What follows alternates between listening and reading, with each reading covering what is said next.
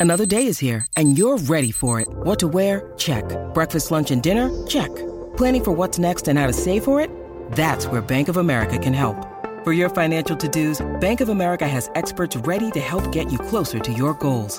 Get started at one of our local financial centers or 24-7 in our mobile banking app. Find a location near you at bankofamerica.com slash talk to us.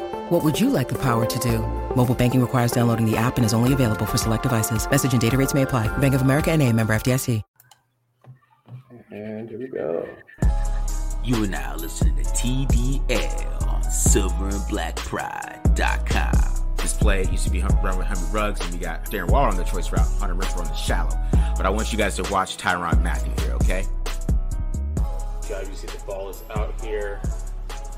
He's breaking on the ball. Mm, I think if he got a little closer. Everybody, we are back. It is Tape Don't Lie. It's your favorite Raiders podcast, favorite Raiders channel, favorite Raiders everything.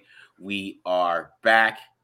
You guys already know what to do. Hit the subscribe button, subscribe, subscribe, subscribe. If you like it, hit the like button. If you dislike it, hit the dislike button. If you want to leave a comment, leave a comment. If you don't want to leave a comment, go ahead and um, you know leave a comment anyways. We don't care. Go ahead do that as well.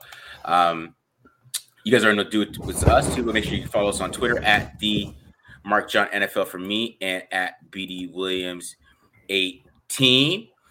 Right. So uh, uh, we are back, guys. Um, you know, doing some I just got back from the senior bowl, you know what I'm saying? We just, you know, grinded this Patrick Graham and Josh McDaniels offense uh type of stuff. So we've been on it, guys, just been grinding this stuff out, kind of giving you guys some idea of what's going to be going on here um, next this season, right? So, um, you know, uh, Cliff Branch. First, you want to say congratulations, Cliff Branch made the Hall of Fame. Okay, there you go. Yeah, I just. Congratulations, Cliff Branch. Uh, you know, long overdue for him to make the Hall of Fame. You know, I always say if Lynn Swann should have made it, Cliff Branch should have made it probably the same year. So, uh, you know, For Cliff sure. Branch made it, so we're excited about that. Um, like I said, long time coming, guys. Long time coming. Any thoughts on that, BD? About Cliff Branch making it in? Yeah, you know, um, I mean, as far as I understand, he revolutionized the game. You know, he helped revolutionize the game, uh, changed the forward pass being like a, a series. Like this is how you move the ball. It's not just like a trick play. It's not like a gimmick. Like this is legit. You know, um, yeah, he, he he he definitely set the game forward, and that's what the Hall of Fame is for. For people who changed the game, innovated the game, you know, changed how the game is played. You know, there wasn't there wouldn't be a Randy Moss without Cliff Branch. There wouldn't be Ja'Marr Chase right now without Cliff Branch, right? So Mhm. yeah, I, I definitely agree that yeah, um, it's a long time coming. He should have been in, just like Lynn Swann for sure. You know, I agree with you there. Yeah, yeah. I mean, I mean, Lynn Swann didn't have as many. I think Lynn Swann had like 303, that- like 300 catches or some stupid crap like that. He has four Super Bowls. Everybody, they just put everybody Yeah. the Steelers in because he has four Super Bowls. For you, yeah, all those all those Steelers are in. They're they all won like they won like four Super Bowls in the seventies or something like that, right? Yeah, and then that's all. That's all you really care about. Um, Yeah. the Super Bowls and how many you won with uh, football. So uh, Cliff Branch, you got in. Um, I, I guess do we count Richard Seymour? Does Richard Seymour count as a Raider? This isn't Hey, baseball. Once a Raider, he was a great Raider when he was Yeah. a Raider. So yeah, I got got to count Richard Seymour. Gotta I'm sure he'll Seymour. talk about the Raiders, you know, Yeah, briefly. And, and but obviously he's going to going in as a Patriot. You know, like that's what everyone's going to remember him. That's when his prime was, and he won, the Mhm. Super, like you're saying, won the championships as a Patriot. But uh, those Rich- Richard Seymour, Tommy Kelly, that, those were great defensive lines. Okay, that was Yeah. when I like first started really like crunching the tape. You know, grinding the tape was when I watching those guys. Okay, Tommy Kelly and Richard Seymour. Uh, Mhm. Yeah, I love Richard Seymour. Yeah, uh, Richard Seymour, he's a legend. Definitely surprised he made it over to Marcus Ware, but uh, that was interesting. But know, they, they had to get Leroy Butler in. He was in a long time. They had to get Leroy in. No wide receivers made it this time too. Either no Reggie Waynes. No, that was interesting. Not not a single wide receiver. Oh, but I got Cliff. I mean, Cliff Branch is a senior candidate though.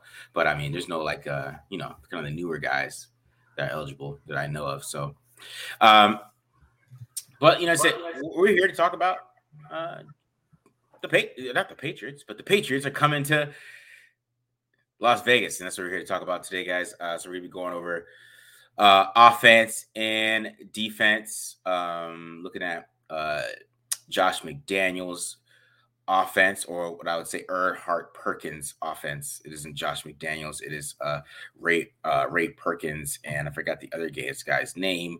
Josh just calls the plays. It's not his offense at all. He just learned it. He just calls the plays for it. I mean, it's just like you know, it's like Bill. You know, anybody calling the West Coast offense, you know, comes from Bill Walsh. But from this one, it's not that many variations as like the West Coast. Like there's a there's you know Gruden's West Coast. There's the traditional. There's Andy Reid's. There's, you know, um, whatever Shanahan's doing now. Whatever Mike Shanahan did. Whatever Holmgren did. You know, there's a whole bunch of West Coast offenses. There's only one Erhardt Perkins. I mean, it's all. It's, it really doesn't variations. The movements are still the same. Everything's kind of the same on any level that you use it on. So Alabama uses it. So you watch Alabama, they're doing Erhardt Perkins. The Texans have been doing it for years. The Patriots, of course, and then Peyton Manning Adam Gase, the Jets. So um, it's not used that much because it's really difficult from from a, a, standpoint of like learning everything. Not for wide receivers as much. I think wide receivers is pretty easy. I think wide receivers should pick that pick it up. But um quarterbacks. Let me, let me ask you this about Erhardt yeah. Perkins. I mean, you know, with the Erhardt Perkins, obviously it doesn't have as big of a tree. So, like you're saying, there's not as many variations. I mean, besides Bill O'Brien, you said Adam Gase and then Josh McDaniels. So it's like the three guys that run Erhardt Perkins in the NFL, right? That's it, other than those guys. Yeah, I mean, nobody really does Erhardt Perkins anymore. I mean, it's except Bill O'Brien. Um, I mean, the, the, Texans were doing it over there for a while. Um, uh, so there's Tom Brady, Peyton Manning. I mean, Sam Darnold, Ryan Tannehill for a little bit. Uh, I mean, even Deshaun Watson was running it onto Houston. Um, so it, it, it's not really that many guys. There's way more West Coast and way more. I mean, everything's West Coast these days. I mean, the whole West Coast offense is basically every offense in the NFL, almost almost every single one that I could think of. They all run the so same. What's time. the biggest difference then between West Coast and this Erhardt Perkins? Uh, I think Erhardt Perkins is a couple of things. Erhardt Perkins is simpler to learn. So uh, I'm gonna go over some of these things too, but a lot of the routes and the route combinations are one word. So like goose means two routes together on the same side. Um, they have a lot of things like named their basketball teams. Like Cleveland is a three man concept, three by one, and it's a three man concept. You hear Cleveland as a wide receiver, and okay, I'm the Z. You already know what to do if, if you're you know the playbook. So you know it makes it makes you uh, play faster too in two minutes so, I mean, if I'm yelling Cleveland, Cleveland, Cleveland Goose, Cleveland Goose, this guy side knows how to do Goose, this side knows how to do Cleveland, and then we're good. We could just go. Or I can say um, a couple of things that you know I, I actually got pulled up here. So a couple of like their their checks, they call it NASCAR when they do it. You know, they, they got they got this name after crazy stuff. Like um, they got their bunker Ohio. It's called Jack Nicklaus because of bunkers in golf. Um, they got their Ozzy Snow, which I think is kind of funny, which is kind of a play on cocaine in Ozzy Osbourne, and they call it Osbourne. That's their check for that. Ozzy Snow. It's kind of funny. Uh, and then like you know, Dragon Gotti, Godzilla. Um, you know, Yogi Bear is their Yogi Illinois, called Yogi Bear, so they say. They got uh their hot F Jazz. It's summertime. And uh, my favorite one is the D slant, which I think is just the biggest shade in the world, is Drew Brees. So that's slant flat. They call that Drew Brees. Tom Brady came with that one. That's hilarious. so, so yeah, wow. it's simpler like that. I, think simple for, for, for quarterbacks, is not simple. I'll say that you got you got to be on the same page as your receivers. If you're not, um, you're going to be in trouble you're you're going to be something that's interesting that what you were talking about. Uh, I really find interesting, just like thinking about football and looking at playbooks and stuff like that. Yeah. Um, you know, you're talking about a one word concept, right? Mm-hmm. And so, like, they hear that concept. The, the, play is packaged together. You learn a concept, right? Yeah. Uh-huh. You learn a one word concept. You know what you're supposed to do, right? So that makes yeah. the that makes the thinking a little easier right? Uh, for some people, mm-hmm. when you compare it to a West Coast play call, and every single person has their, you know, route and their assignment, or, like it's these huge play calls, right? It's like yeah. a sentence long play call, right? Mm-hmm. And so at that point, you don't have to like think as much, right? As as you might in an Erhardt Perkins, like you know what to do. Like the play call literally tells you exactly what to do, right? Mhm. You don't have to Yeah. be like, oh, am I the inside guy? Am I the outside? No, no. Play call is telling you what to do in a West Coast scheme. Whereas this, well, you have to like know what what to do. You have to understand like both uh, positions or all three wide receiver positions. You know, Yeah.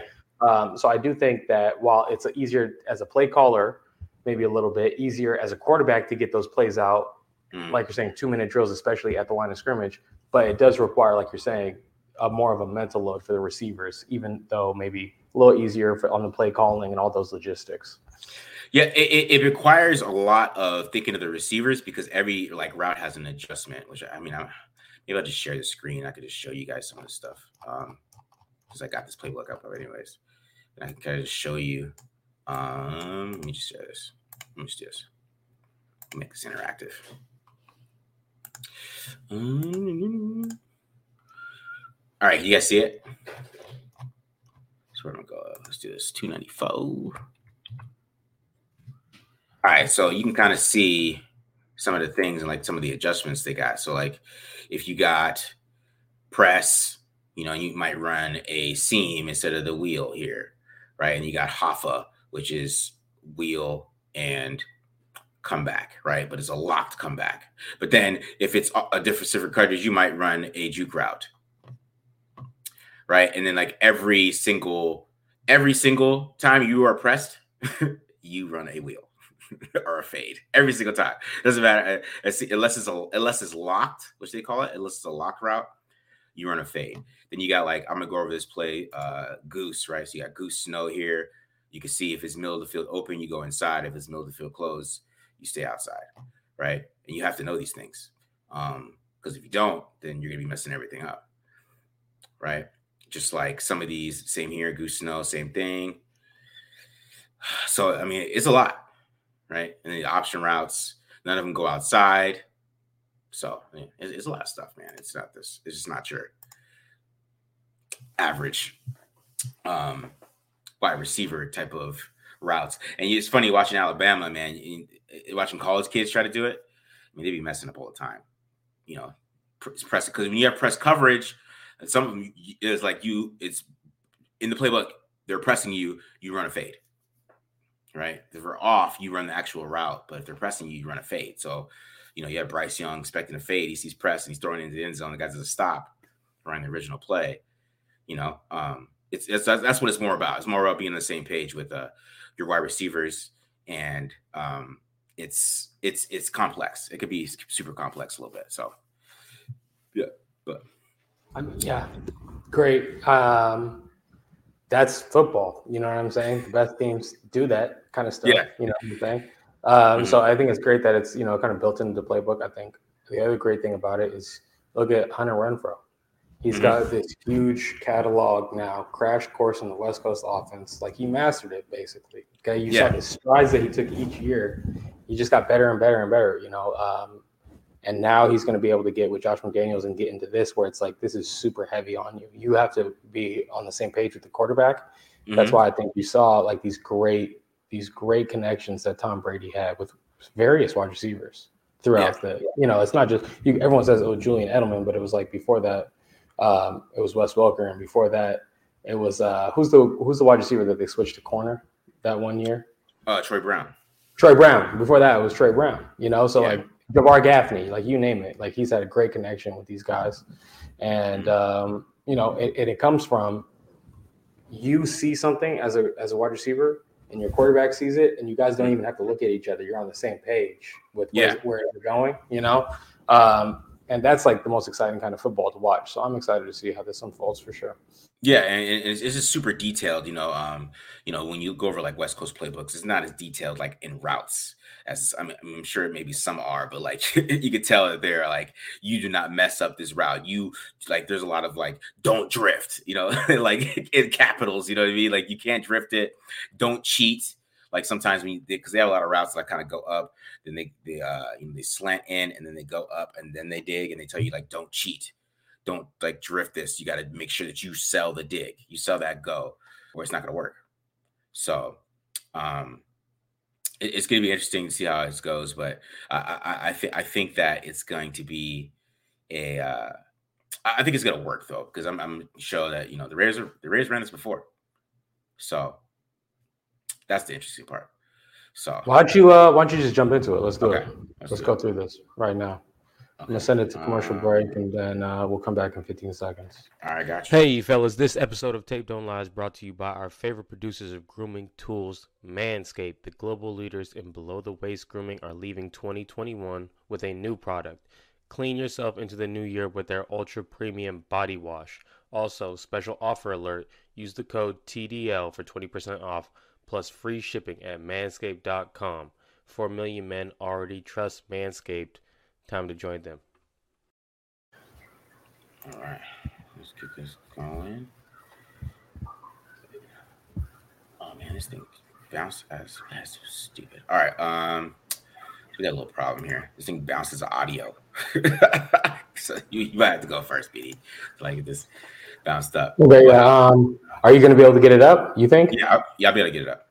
Okay, cool. All right. Um, so we can pivot real quick. That's what we do. Taped don't. You know, you got to roll with the punches here. Okay. Yeah. So, um, I'll talk. We'll we'll we'll switch gears right right, right now. We'll talk about Patrick Graham. Comes over Okay. from the Giants. Before the Giants, he was the defensive coordinator with the Dolphins, and before that, he was I think uh, defensive line coach or, or linebackers coach with the Patriots. Also under Brian Flores. Josh McDaniels was on that staff at that time, so there's a lot of familiarity there. Josh McDaniels and Patrick Graham. Patrick Graham, you know, the last couple of years we've been talking about him on this show, Patrick Graham. So you know, I'm excited, right, uh, to to get into it, to dive into Patrick Graham's defense. Um, a lot of people, have you heard this? Where they go, they're gonna be playing a lot of man. They're gonna be Mhm. playing a lot of man coverage. I don't know what tape they're seeing. That's not the case whatsoever. They played tons of zone coverage. So I, I don't know why people are saying that. I mean, yeah, they play more man coverage than Gus Bradley ran, but like everyone does in the NFL. Like there's only there's only up from here. Like there's not, you know. So yeah, I mean, a- any defensive coordinator is going to run more man coverage than Gus Bradley would have, you know. But it's not like this is a man exclusive scheme. Definitely not. He calls tons of zone coverages. We're going to kind of dive into that, and I think that he does an excellent job. At least his defenses show excellent job, uh, attention to detail in zone. Uh, so I think that that is an exciting thing. We got some good zone players, you know, like Nate Hobbs. If it was just a man scheme, Nate Mhm. Hobbs, I don't know, but they run so much zone. Nate Hobbs is going to be fine, right, fine, man in that nickel spot for sure. Mhm. Um, but really, the the thing that surprised that or that impresses me most with Patrick Graham is that the scheme that he does really isn't in the back seven. Like he's not running these like exotic coverages or like coverages that I've never seen before or something like that. Like everything that he's run, like I've seen it in the playbook. It's standard NFL stuff, right? Mhm, mhm. But um, what the scheme that he does do is in the front seven. The front seven is his baby. Like he throws a lot of looks, a lot of fronts, a lot of blitzes, tons of simulated pressure. So they're going to run normal coverages. It'll be cover two, cover three, just straight zone coverages. Mhm. But they're blitzing someone. They're dropping, you know, a guy who they think the offense thinks is rushing. They're dropping that guy. They do a lot of uh, exotic stuff when it comes to simulated pressures get and, and scheming pressure open. Okay. And that's something that I always was impressed with Patrick Graham. But like, hold on. If you go through his roster, he Mhm. never had a dominant edge rusher. I watched tons of games so far. Patrick Graham, edge rushers did not make an impact in any of these games. Okay, that he's been in. So when you get into odd front and you have, you know, you have three three defensive linemen, but now the offense doesn't know where that fourth rusher is coming from. Why do you do that? You do that because you can't generate like pressure just straight up. Mhm. You have to scheme the pressure, right?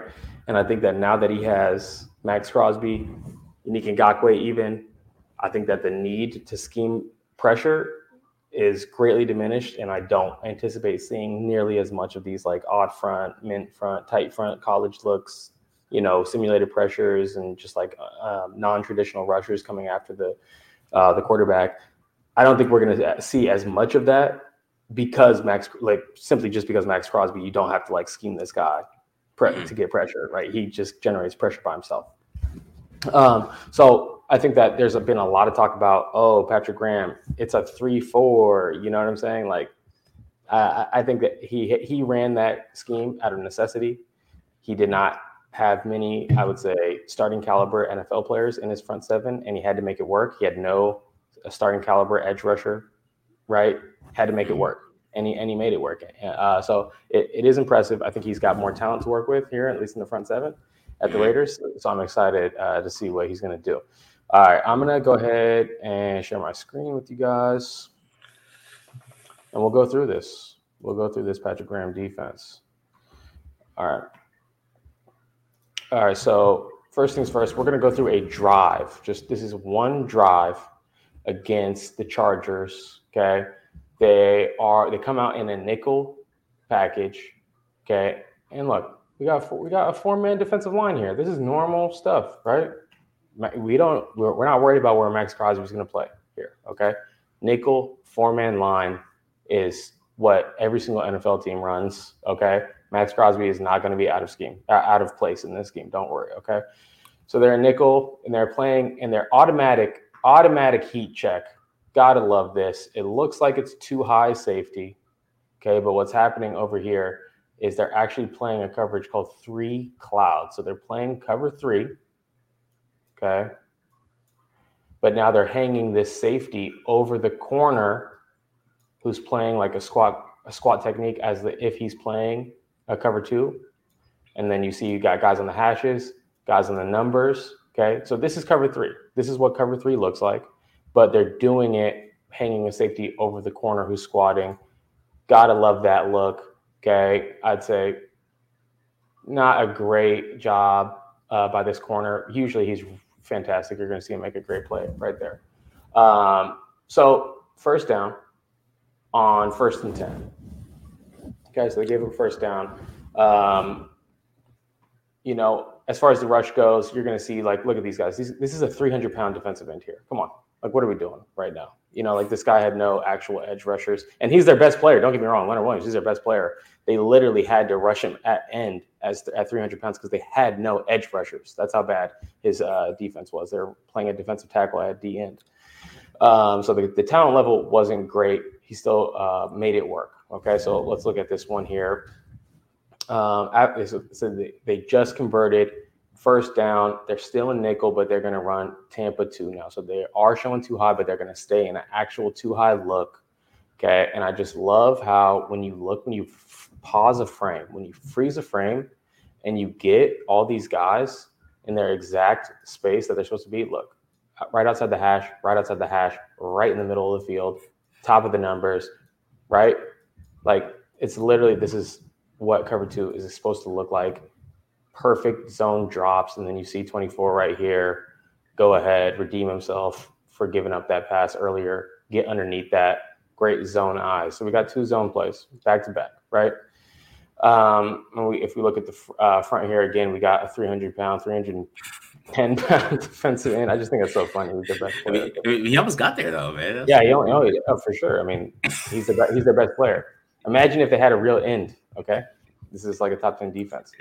Um, so now I think he's anticipating a run again. They like to disguise. They like to show too high. Every every snap, basically, they're going to show too high and then the safety is going to come down in the box at the last second. They're going to get eight in the box against a run. They're playing cover one lurk. This is a standard run defense call. Okay. Um, again, now this time we actually have defensive tackles playing defensive tackle. Okay. Again, four man line. This is we know Maxx Crosby is going to play here. Ngakoue is going to play right here, right? Quinton Jefferson is going to play. You know, like we know where these guys are going to play. This is not like that dramatic of a scheme change. Okay. Um, and then we also see here Leonard Williams just be absolute beast. I mean, this isn't this, this is turning into a Leonard Williams highlight here. Okay, but I think, um, but this this is one of my favorite, um, one of my favorite reps. Okay, from Patrick Graham because it really shows the attention to detail of his defense. Okay, they get into a dime package. This is the dime right here, and they're going to play a coverage cover four, and they're going to play what's called like a tough technique in the back, where they're basically going to hit this guy and kind of, and then this guy's going to sink underneath him, and while they're playing cover four across the top. Okay, and then we have a curl flat player, and then a hook curl player right here. All right, uh, so that's what this cover four coverage is called. And just just look at this again. We got guys in the numbers, guys in the numbers. Their landmark in cover four, two yards outside the hash, two yards outside the hash. Everyone is in exactly the right landmark. It goes to show they got buy-in. Okay, their coaches are coaching them, and they're listening to their coaches.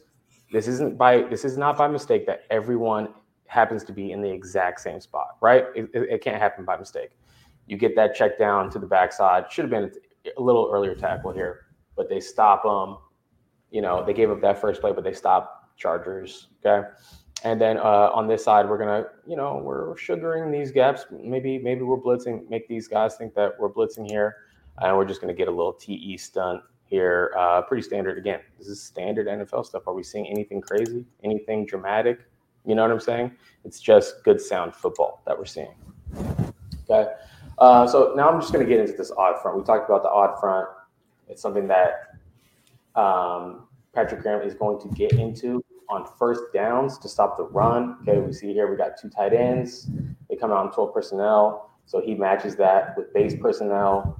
When when Patrick Graham's in in base personnel, he likes to get into an odd front. Now here's the cool thing about this. Okay, Gus Bradley, guess what? He ran a 4 3 under. This is the exact same alignment. Okay, we got a five, we got a three, we got a one. Okay, we got a five, and then we got a nine. This is a this is a 4 3 under. The exact same kind of look that uh, Gus Bradley ran. So if it worked for Gus Bradley, okay, that does, that means that it'll work for the Raiders. The Raiders don't have to make some dramatic scheme change like everyone's thinking. And the reason why everyone thinks that this is a scheme change is because this is a linebacker, and technically listed on the roster, and this is a linebacker on the roster.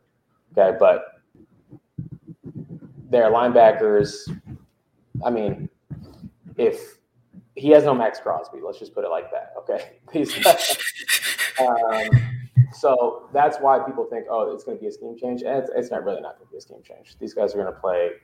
Um, they're in these odd fronts, and the thing about these odd fronts is these linebackers are really going to come downhill. They're going to trigger hard and they want to get on the line of scrimmage as fast as they can and they want to build a wall on this line of scrimmage.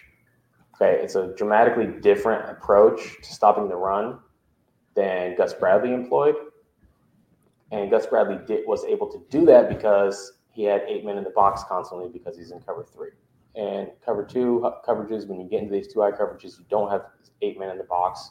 You can't, you know, you so you have to play the run a little differently. Okay. So the run is going to be played a lot differently because the reliance on two high safeties. I wanted to show you this guys too because this is the same look, right? We got a three technique. Okay, we got a five technique, got another five technique here. Okay, but this guy out here is actually a safe as a safety, technically. He's on the roster as a safety.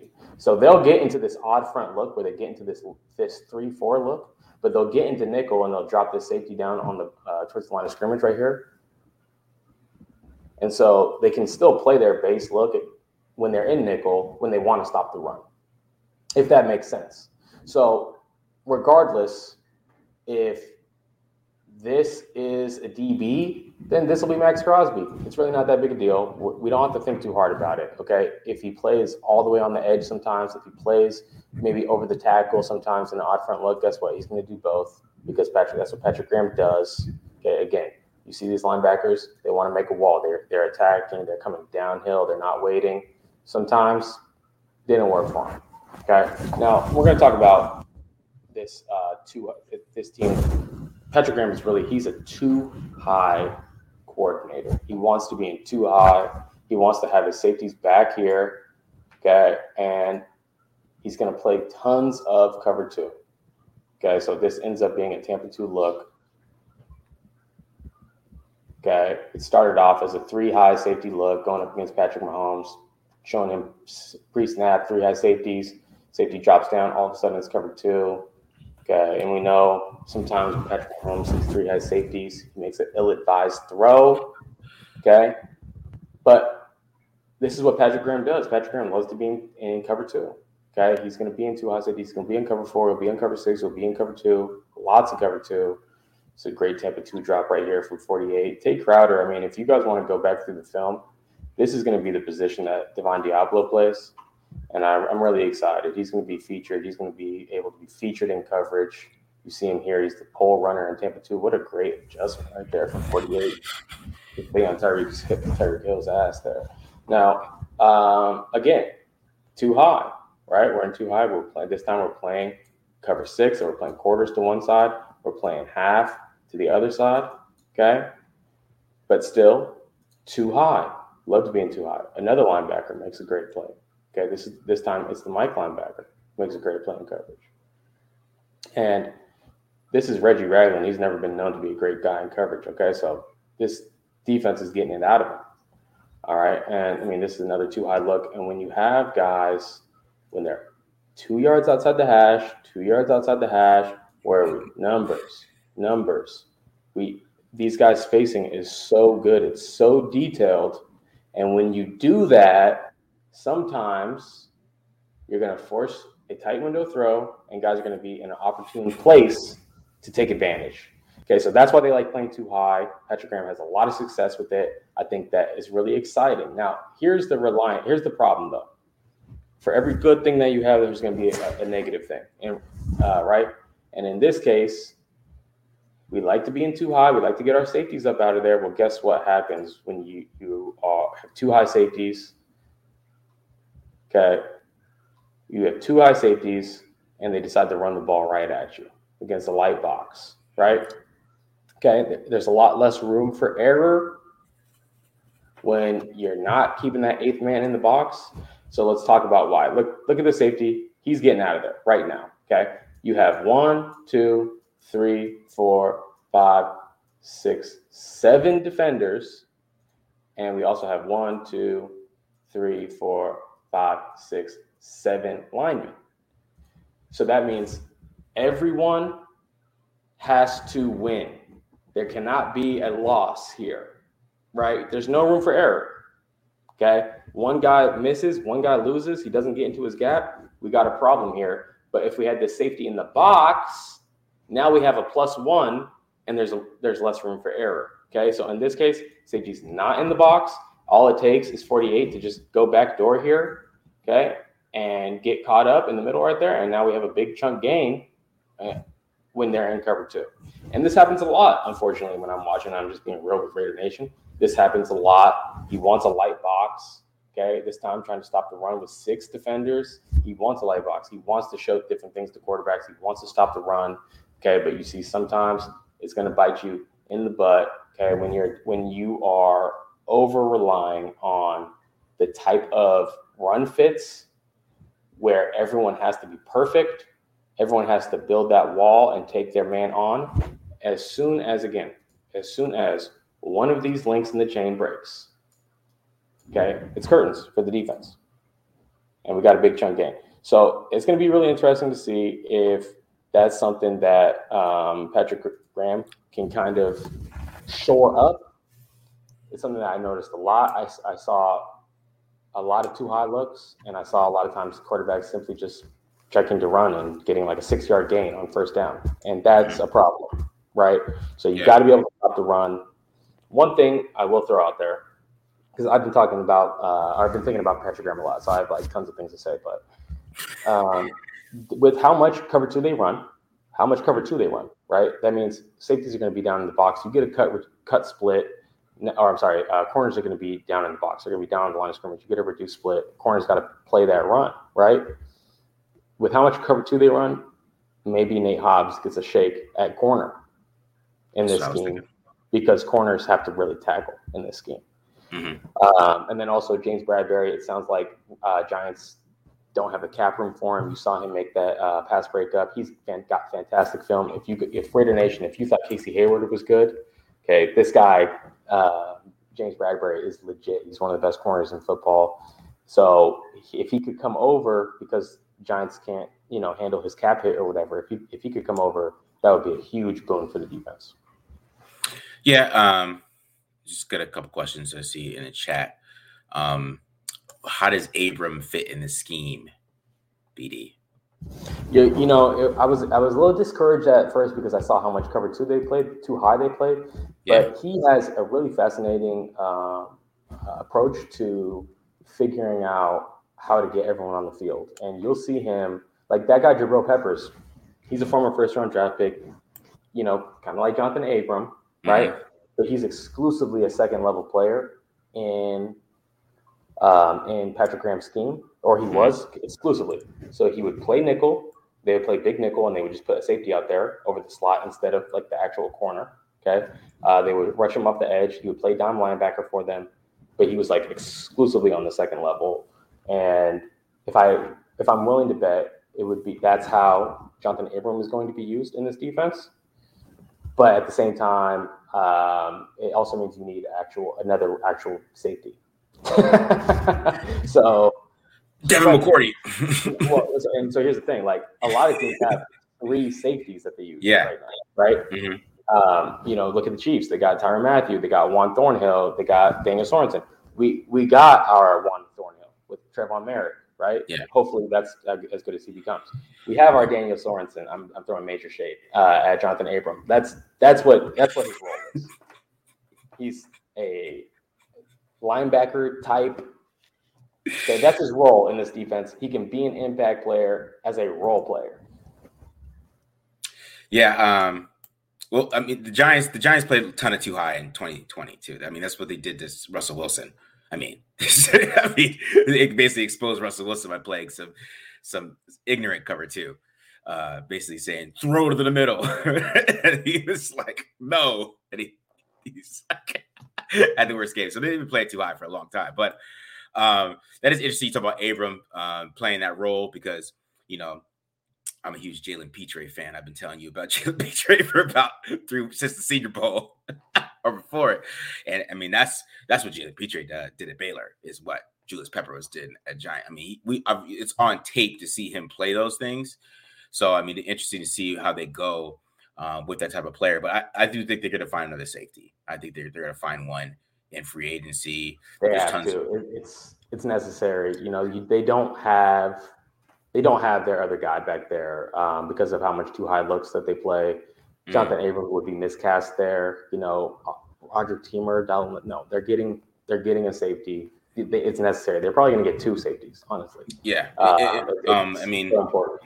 And, and this is what I'm saying the safeties are safety class in free agency is pretty is pretty good because you can get Anthony Harris, I think, for cheap, you know, or even Devin McCourty, and they could be the other guy that plays with Moehrig, right? And they play too high over there, and you know, Anthony Anthony Harris is the too high monster, you know. that's he, that's how he, you know, made his living playing that playing in that Gunther cover four, cover six scheme, you know. So, uh, yeah, you know, you know how that works. But uh, there's there's some cheap safeties, in, in the, and there's the main guy who's Devin McCourty who could come in and play pretty well. I know he's 35, but he had four interceptions last year, I think, at 35. So um, he hasn't really lost a step. So it was really funny because I watched Logan Ryan in this Mhm. defense. Yeah.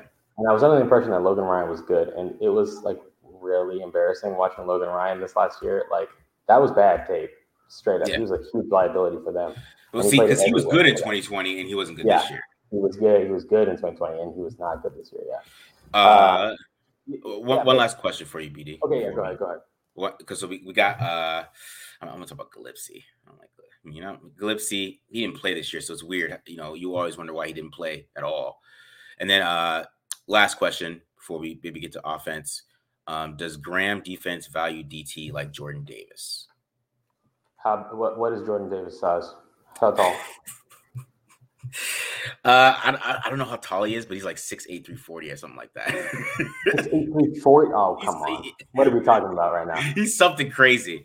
His his tape is hilarious. He, he looks So, like a yeah, what I will say, um, Graham values like big, like big players, like as big as the prototype gets for a player. That's what he wants. So Yeah. he wants like his Mike linebacker to be six foot three, two hundred and fifty pounds. Like he Yeah. doesn't like the way that I was talking about the downhill filling. Mhm. I think that honestly, the biggest question mark for me is if Denzel Perryman has a spot on this defense next year. Like I don't know if a five foot 11, 230 pound linebacker is going to be able to like get through a season. Play, like I'm not discrediting Denzel Perryman. I'm just saying like the guys that what the guys who were playing Mike for him were all like 250, 260 pounds. Mhm. You know, like they were like basically defensive insides. They were like 6'3", 250. Like that's who we had uh, playing Mike. So I don't know. Denzel Perryman, he's kind of undersized, but uh, I mean, for most schemes, for a, a cover three scheme where you had eight in the box, where you got penetration, and he sat back and he waited, right, and he was like patient, patient, patient, and he played that like sit back, wait, wait, wait, and then go. That's different than this downhill kind of run fit, and uh, I- yeah, I'm I'm concerned that Denzel Perryman might not have a spot, so we'll see. Okay, that's interesting. Um, uh, you know, you, when you mentioned that 250, there's one guy in the draft that is fits that. That was the Senior Bowl. Um, his name's um, Darrian Beavers from Cincinnati. He's six I was watching Darrian Beavers all last year because I, I went crazy on Cincinnati. I texted our guys, um, the what's the draft profile that we did, the draft scouting thing, whatever. I texted Yeah. him. I was like, "Is Darrian Beavers is not on your guys' list, right?" And and then um, one of the guys was like, "He's PFF has a low grade on him." I was like, "PFF, come on, this guy's like huge and he plays linebacker. Like he, he's an NFL player. He's legit." And now everyone's talking about him at the Senior Bowl. So I discovered Darrian. No, I'm just kidding. But, um, no, but yeah, I'm, I'm big on Darrian Beavers. He's the prototype because he can rush, he can cover a little bit, right? He can play the run. Like Mhm. that's what you. That's what Graham wants. He wants a big, like a Jamie Collins, like a Dont'a Hightower, like a guy who. Wait, is he a defensive end or is he a linebacker out there? Like that's what he wants. Hightower's a free agent too. Just saying that. I was just putting that out there. Dont'a Hightower is a free agent. He is one. All right, guys. Uh, let's get into this offense that I messed up the first time by bouncing it as an audio. So uh, hear some silence with that. So let's get into this offense. Um, let's do it. All right, so I, I'll, kind of show what I'm going to do today a little bit, kind of go over what we're talking about here. So today, um, I'm gonna be basically showing kind of what we're doing with Hunter Renfrow a little bit, right? So we do a lot of slot stuff, kind of show. Uh, I wrote an article about it a little bit, but you know, a lot of people didn't read the article because I said he's gonna be unleashed. They didn't like that because they thought it meant like 2,000 yards or something. I'm just no, he's gonna get. I mean, he's probably gonna go from a thousand to 1,200. That's all I'm saying. Um, so I'm going to go over that. I'm also going to go over how the importance of maybe getting a guy who can win outside for this offense. I think it opens it up to a different level. You know, I'm not necessarily sure they actually need one for sure, but I think it takes it to the next level. And then, of course, I'm going to show some Bill Musgrave and Derek Carr running the this Erhardt Perkins before back in the day. So we're to go over that. Um, um, let's do that. Let's do it. All right, guys.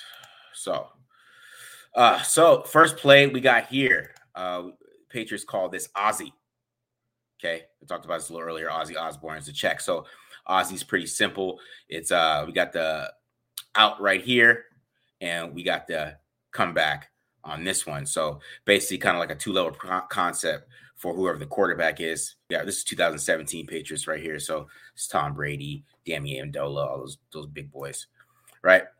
So Ozzy's pretty simple, but this is one you're going to see a lot, right? This is one that you're going to see in um, what is it, two minute drills, all that stuff. Gonna be screaming Ozzy Osbourne, or maybe they change it up. I don't know, but you see, just quick.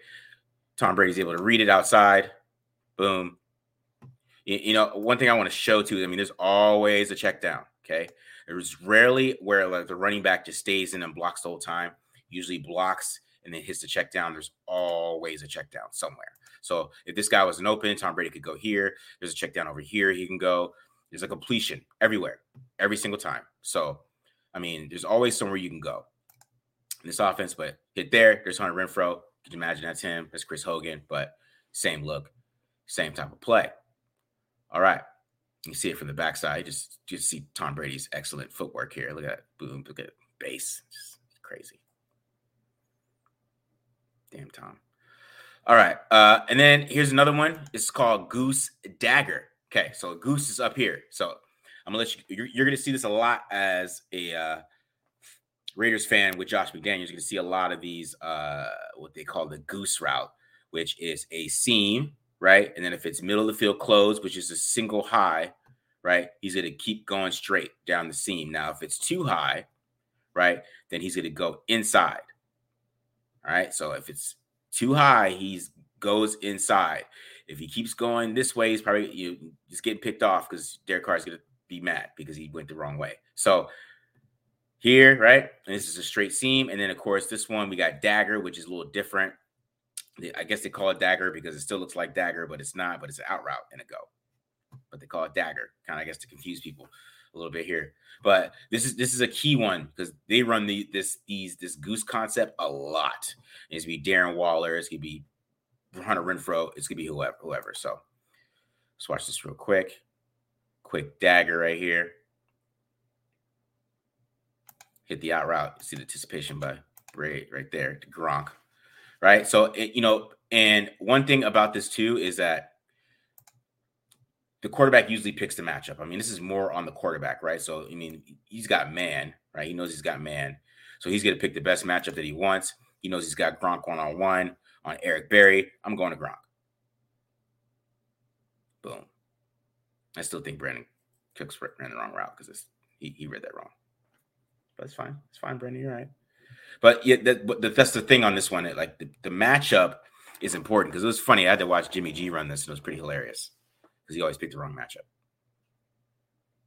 So picking the right matchup is important too here because it saves a lot of time for the quarterback, allows him to get the ball out quick. All right. So now we got Ozzie Nod. Okay. So this was same thing. This is what I was talking about Hunter Renfrow having some big yards, right? Um, because we get the same look, Ozzie, right? Comeback, outright, but we're gonna stick it, boom, up the field. This is to be easy touchdown for Tom Brady. Right here, boom. Hit the nod. You see it. You see the safety. He's going this way, right? Middle of the field's wide open.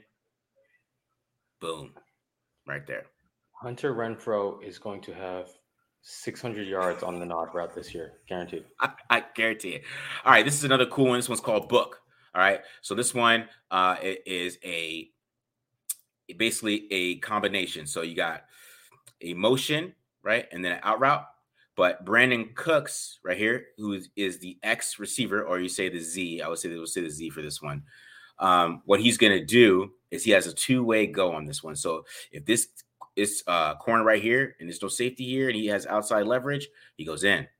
If they play inside leverage, say this safety, you know, this corner comes in, right? Or comes over the top where he has to go out, he's going out. All right. So, so, so that's that's what I'm talking about. It gets a little difficult for wide receivers. I mean, these guys they got to be able to read what's going on in front of them, like they're like they're quarterbacks, right? It's like they're playing quarterback too. So here we go. Here's book right here. You see, so see he's got a little bit of outside leverage. He's able to get outside. He's get the get they got the in. They're kind of double teaming him, playing some brackets a little bit there, a little quarters right there, right? And you see Tom Brady, he has a two level go here, right? He's got the out right here. He probably has Brandin Cooks too, based on the leverage of the corner. He has them both of them, but he just goes right underneath to Amendola.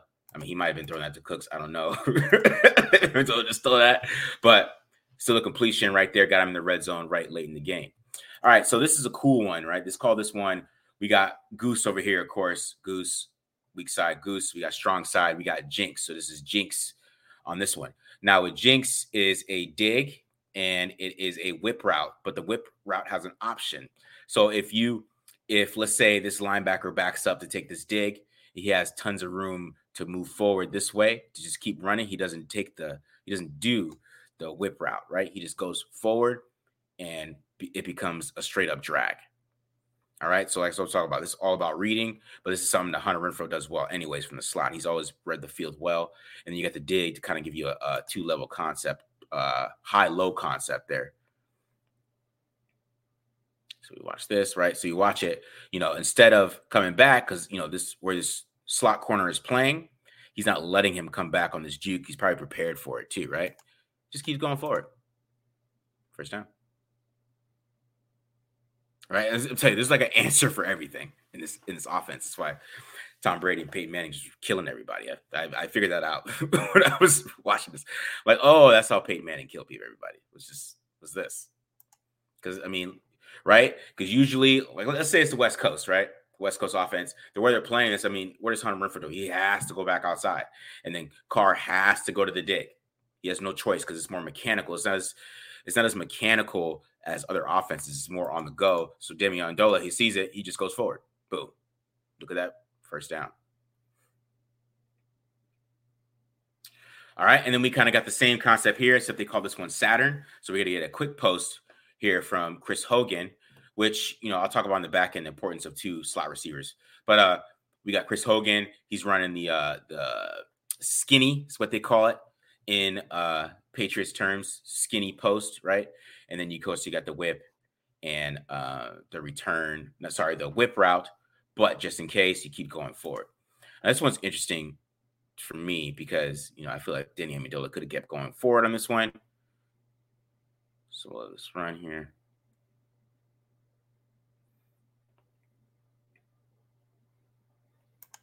Right. I mean, he probably could have kept going forward, but maybe he says, saw this. I don't know. Maybe he sees this opening and wants Chris Hogan to do that. Maybe that's not part of that check at that time. I'm not 100% sure there.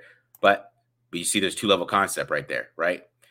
The juke's taken away. I hit the dig or I hit the, the post or whatever you want to, whatever switch up they have on this, right? Because, you know what I'm saying? This is the same look, but different routes, right? But it's, it is the same route on one of the routes, but the other one is different, right? So it's always a switch up, right? Same route, same look, but now we got the skinny post, right? Nice catch by Chris Hogan there. Then we got Ram, right? Because usually with these choice routes, usually is a tr- this kind of concept. It usually is a choice route with the West Coast, but this one's a defined angle Texas route. Um, you know, if it's, it's, three by one and you see a dig with it, they call it Texas. That's the play of it. They call it Texas, but this one's called Ram. So they call this one a Ram here. Typical angle with a kind of a skinny post on top of it. All right. So like said, this is this is tell you, is going to have a lot of targets in this offense. So is the running backs, right? So they have to find a running back that can that can make these plays, right? Boom. I mean, they're both open. He can he has a choice. Who's he want to go to? Who you want to throw to? Right? Throw that down. It's just it's just it's just I mean it's just a choice every single time for whoever the quarterback is, right? Boom.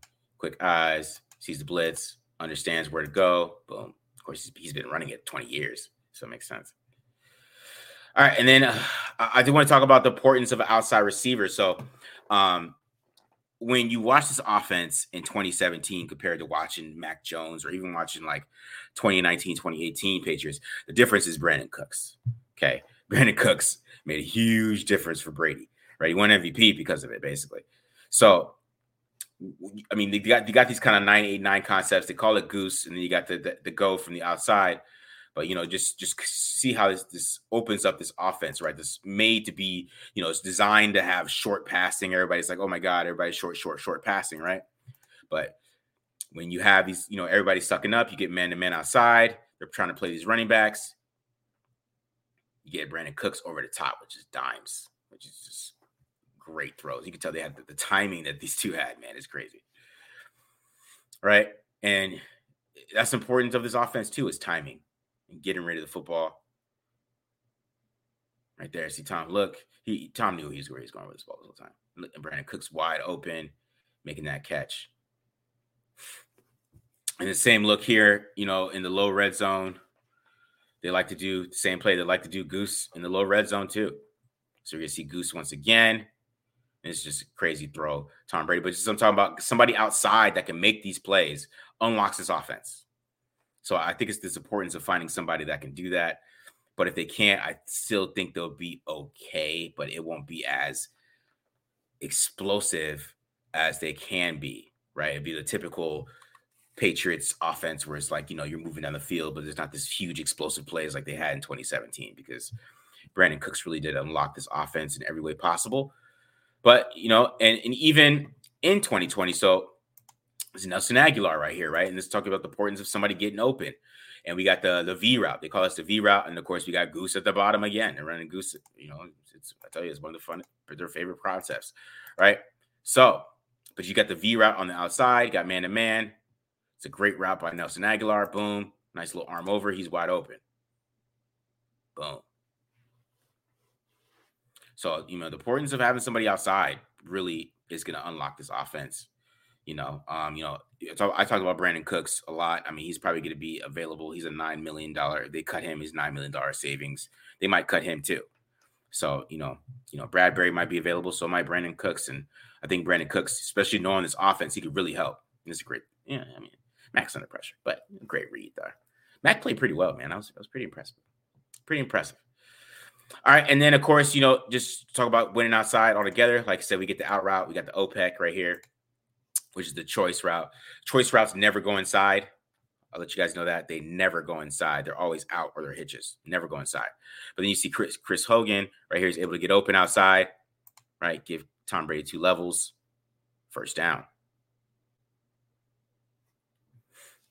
So the importance of having somebody outside will definitely unlock this offense. And I, I think that's the, they gotta they gotta find somebody. And it doesn't even have to be some super explosive guy like some Davante Adams. It just has to be somebody who can get open. That's all. That's really all it is. But you know, let's talk about the Raiders running this with Bill Musgrave. I, I know this is like something you know a lot of people didn't talk about, and I, that's why I think Mark Davis is a little bit of a genius because I didn't know this. I don't know if you knew this, BD. I didn't. I didn't know this is Erhardt Perkins. I did, I did not know that. I did not know. Everybody thought it was West Coast, but I googled Erhardt Perkins and Bill Musgrave popped up in my senses. I was like, "Oh my god, are you serious?" All right, because this is this is a rated this is a this is a Patriots concept. This is the option. I thought this is in the Patriots playbook that I showed earlier. This is in it. Same exact play. Z option, right? And you know, I I, I showed this depth. I know I kind of messed up these angles, but I showed this depth um because Amari Cooper's supposed to get 20 yards and he gets he gets 10. So he kind of messed it up. So there's a lot of this stuff the Raiders are doing. It's kind of funny. So he's supposed to get to here, right? And go behind. See this gap where this gap is? Because if he gets to here and he gets behind Andre Holmes, he's wide open even more with, with room to run with the coverage that they're playing, right? But he he kind of sorts that up, and then Derek Carr goes to Jalen Richard, which is a better concept right there. But that's that's the option. That's that's in the that's in their playbook. You know what I mean? You want from the backside? We see Derek Carr with his. We used to have terrible mechanics and lifting his foot up for no reason. All right. I just want to point that out. Nice, nice pull. All right, and then uh Indigo. This is in the Patriots playbook too. Indigo. It's a little dagger concept type of thing, right? Get that 20 yard depth. This, you know, Mike Crabtree gets the right depth. Probably why I got the ball more back in the day. He gets the right 20 yard depth right there, going right behind Michael Crabtree. Derek Carr decides to hit that go route to Mark Cooper. So I mean, I think the transition for Derek Carr is not going to be as bad as we think it is. It's going to be pretty, pretty uh, easy for him to, to to pick it up. It's going to be a lot more for the wide receivers to pick it up. You know, um, I think, you know, Darren Waller. I think if, once he picks it up, uh, I don't know what he's going to be like. Man, it's going to be those those just here. I've been thinking about him running up the seam for like a couple days at that four four and that goose and deciding which way I want to go. Do I want to go this way? It's like who, who's guarding him? What safety is guarding him one on one, or what nickel corner is guarding him from the slot on a seam route like that? I don't know. You know what I mean? Like, so I I I I can't hear you, B. You're on mute. You're on mute, dog. Uh, you know what I say about tight ends? You just got to hit him out of the game. Don't even worry about covering him. Okay, let him catch that and just blast him yeah, you know what I mean. But uh, but he's only supposed to go inside against too high, man. He's only supposed to go inside against too high. So I mean, too high. He's only supposed to go inside against too high. So, but I, have been mad because Gronk. If you want to go watch the 2017 Steelers game, they ran that play over and over again with Gronk, and he had like he had like 150 yards or something in that game. He was just killing them down the seam. And you know that's something that you know Hunter Renfrow and Darren Waller are going to be able to do. I'm really excited about how you know that offense is looking with with those two inside okay, with those two inside. But I, I do think they, they got to add somebody um, outside that at least can win consistently. It doesn't have to be some superstar. It doesn't have to be a superstar. Um, if they add one a superstar, that's awesome. right? If they add, you know, uh, Brandin Cooks, that works because he's be able to run this route. He understands system. He's not going to make the wrong checks. He never made the wrong checks when I watched him on tape. Um, it, it's got to be somebody like that that can get open and you know make things work on the outside, and then is smart because I mean you're going to need somebody outside too that can win. It doesn't, like I said, it doesn't have to be a super super duper star.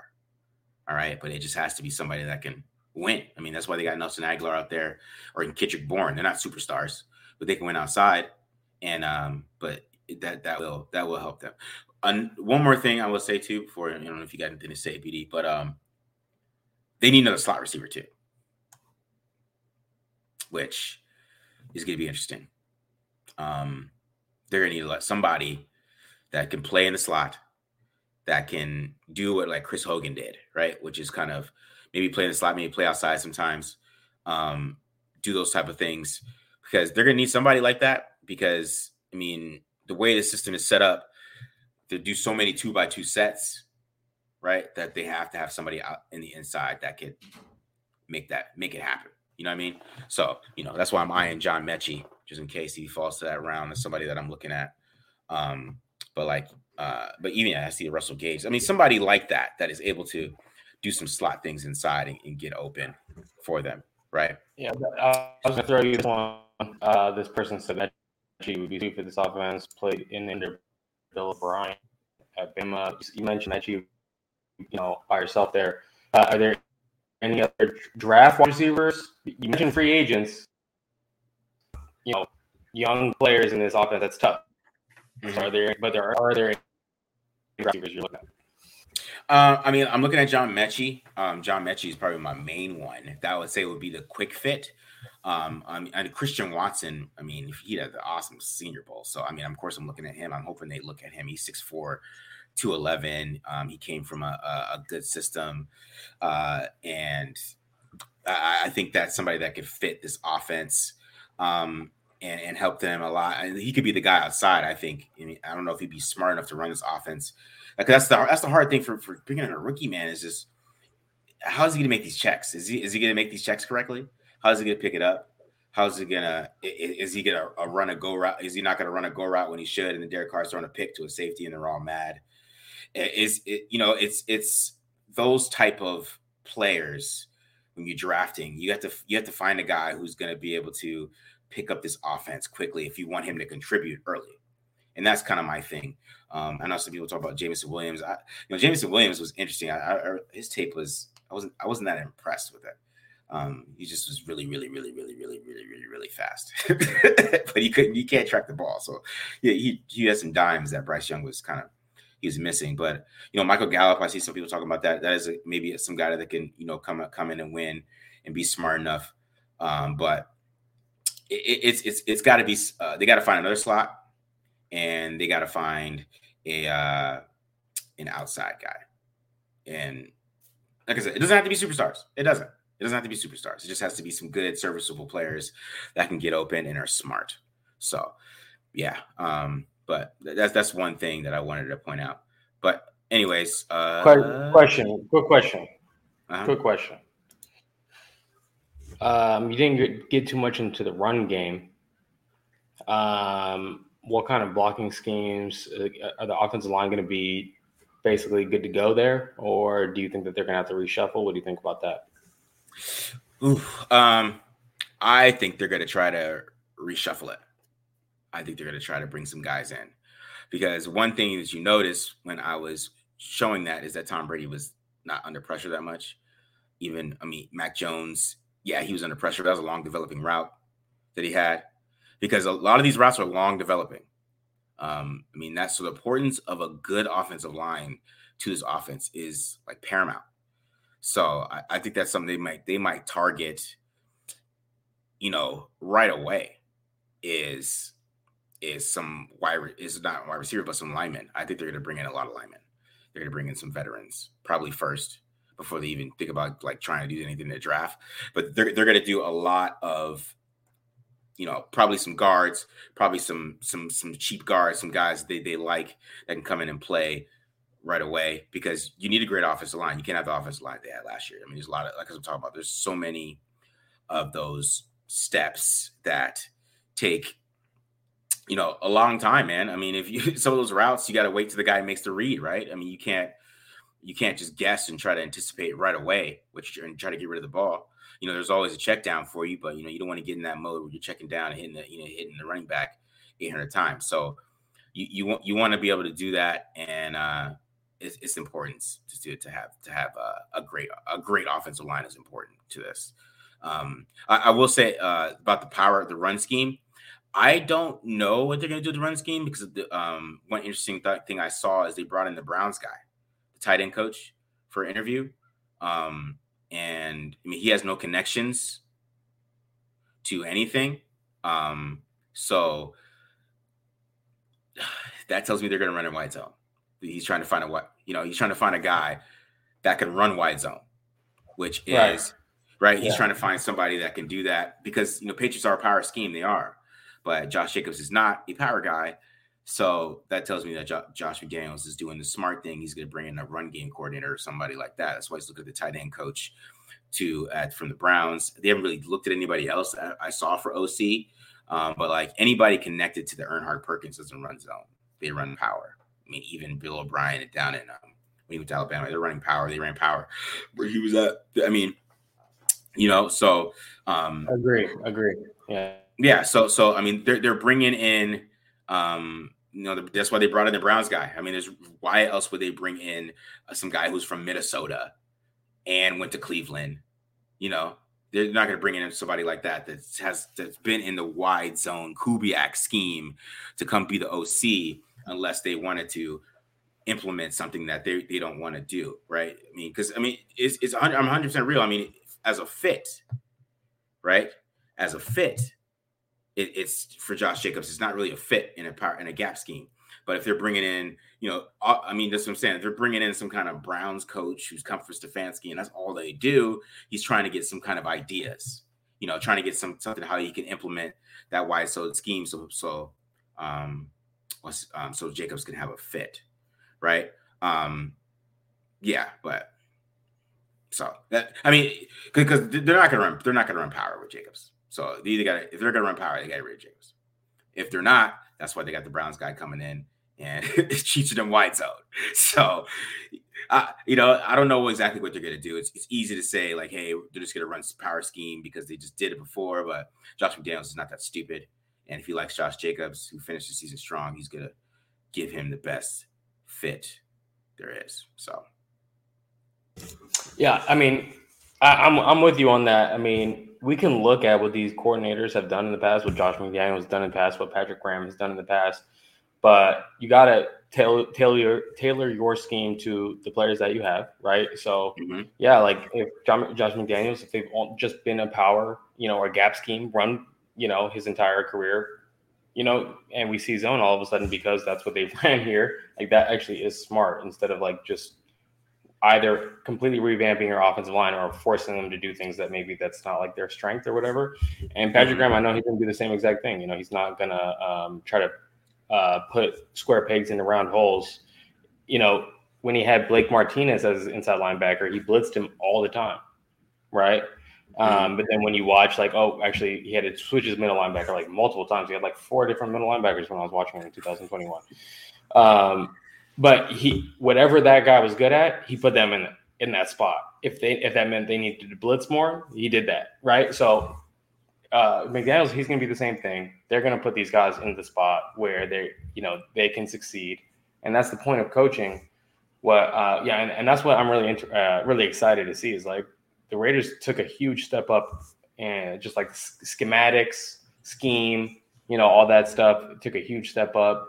We'll see if the fundamentals are still there. Yeah. We'll see if the camaraderie and all that other stuff there. But the X's and O's, like, it's going to be some of the best in the NFL. Yeah, yeah, I, I'm, I'm excited about the X's and O's, and you know when I when I found out that you know Carr ran this before, it makes a lot of sense. The verbiage and stuff like that is going to make sense to him, and you know the the play calls is going to make sense to him. It's going to be oh, okay. I remember this. I remember that. I remember that. It's just more about the other guys picking it up and trying to see what they do with the line because you know you know we don't I don't know we don't know how they feel about the players until free agency starts. To be honest, um, so and when they maybe start cutting some guys, who knows how they feel. You know, so I don't know how I don't know how Kenyan Drake's gonna work in this offense because every single run play, every single pass play, you have to block somebody if it's a blitz.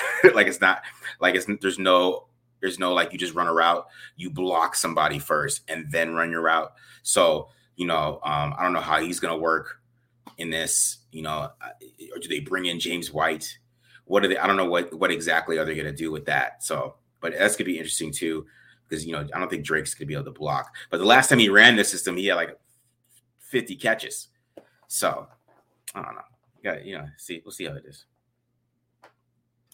Uh, I'm excited. I'm super excited about it. Uh, you know, if you watch the tape, don't lie.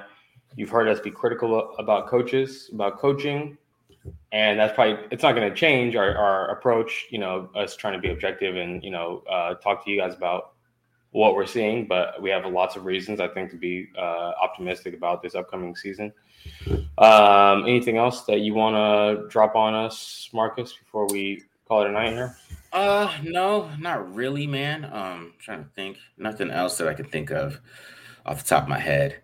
Um, but yeah, it's it's just this offense is totally different. Even in the red zone, man, the red zone concepts are awesome. So, um, um, so real quick, they hired Chris Ash as a defensive back coach. Mm-hmm. And then, do, do you know the name of the other guy that they hired? Something Simmons. Simmons, right? Yeah. As a secondary coach. So it sounds like he'll probably be like passing game coordinator, I'm guessing. Yes. Um, but, but, and that guy's from Carolina. They ran tons of cover three in Jacksonville and tons of cover three in Carolina. The Raiders ran tons of cover three last year.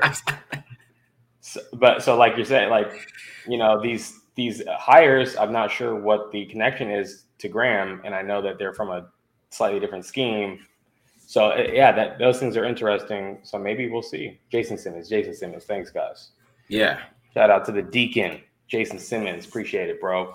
Um, so yeah, uh, yeah, that goes back to like what you're saying. You know, like about them interviewing the Browns guy for offensive coordinator. You know, it's like, wait, that guy doesn't run what you run, right? So I think that's awesome to hear. Even even the even the special teams co- uh, co- coordinator, I put out a little joke on Twitter about you know like the Pat Mc, Pat McAfee was talking about like the really bad trick play that they ran special special, but what you can't take away from that special teams coordinator is that he was scheming. Okay, they're gonna take they're gonna take guys who are scheming. All right, they're not taking guys who are just just coaching the fundamentals like it's like a high school. You know, like that's what uh, Gus Bradley really like. He called four different plays the entire game. You know what I'm saying? Like that's it. There's no. It wasn't about scheme. It was just about getting guys to do and execute and all that. Mm-hmm. No, yeah. Raiders coaches they're going to be scheming this year. They yeah. they will not just be sitting back and just let you just run vanilla. No, it's going to be they're going to be scheming like crazy. Yeah, that's what, that's what I'm excited about. Uh, I'm excited for the game where they don't pass, they just run all over. yeah, right, right. 35 carries. That's what makes right. You know what I mean? But just just watching them in the red zone, man. Like everything's like in the red zone. Like there's like levels and there's like somebody. You know what I mean? Like it's just I don't know. It's, I, I guess I don't like I, I I get why teams run the West Coast a lot because I feel like the West Coast is more mechanical. And if you have like a young quarterback, he can. You know what I mean? Because yeah, so so Mac Jones might be damn good because he, he he did all right. He did all right for sure. So he was good. He was good this year for sure. But that I mean, you got to give Josh McDaniels a lot of credit there. Got to give him credit. Yeah, I mean, yeah, but I mean, the offense is a little bit on the quarterback too, so that tells me he's picking it. He, he's he's a smart dude. So, all right, I think we're good, BD. We're good. All right, guys, that's it. Raider Nation, we're out. Stay, make sure you stay tuned to the Tape Don't Lie uh, film channel. Marcus and Matt are going to be bringing you guys tons of draft content. Um, might not be seeing me for this off season. I might be taking uh, a little hiatus off this, focusing on uh, my actual day job. You know what I'm saying? But uh, Marcus is going to be here. Matt's going to be here. I'll try to check in as much as I can. Raider Nation, we appreciate you guys for tuning in to the your favorite Raiders film channel. Tape don't lie. That's it. Peace out. Peace out, guys. Peace.